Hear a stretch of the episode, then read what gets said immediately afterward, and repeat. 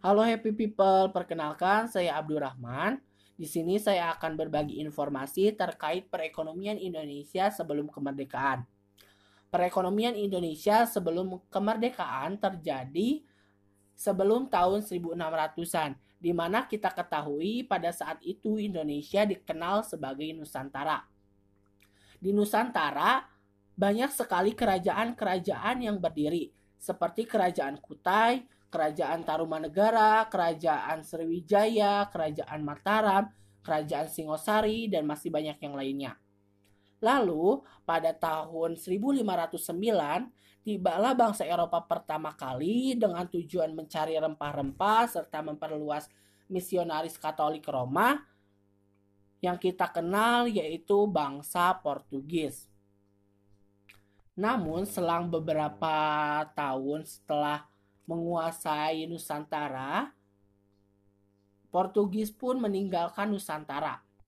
Lalu masuklah bangsa Eropa yang lainnya seperti bangsa Belanda atau Hindia Belanda yang dipimpin oleh Cornelis de Houtman. Cornelis de Houtman ini mendirikan sebuah kongsi dagang Hindia Belanda yang kita kenal sebagai POC ada kebijakan serta hak-hak yang dimiliki oleh POC sehingga perekonomian Indonesia belum uh, belum terpengaruh. Namun penderitaan yang dirasakan oleh rakyat sangatlah besar pada saat itu.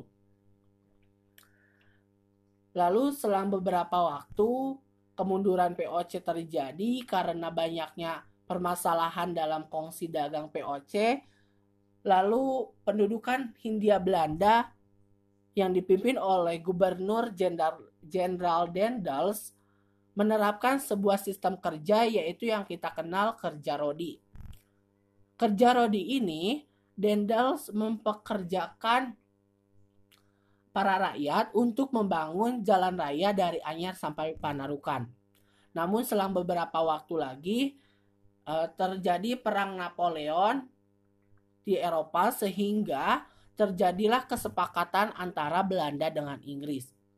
Lalu Inggris pun memiliki Nusantara, namun Inggris ini menerapkan sebuah salah satu sistem yaitu land rent atau pajak tanah. Namun banyak sekali kegagalan karena sulit dilakukan.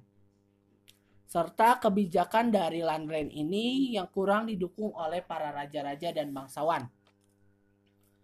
Setelah bangsa Inggris atau bangsa Inggris ini keluar dari Nusantara, lalu masuklah Hindia Belanda lagi. Lalu mereka menerapkan sebuah kultur stelsel atau sistem tanam paksa yang diinisiatif oleh Pandebos.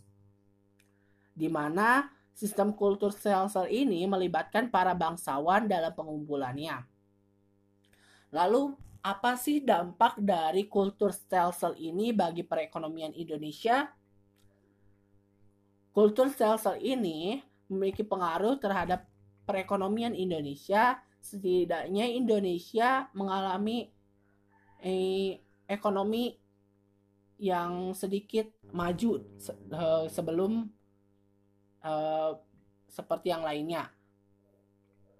Seperti mengenal tata cara menanam, masuknya ekonomi uang, serta ada salah satu sistem ekonomi yang mana kita kenal yaitu dengan sebutan sistem ekonomi pintu terbuka atau liberal.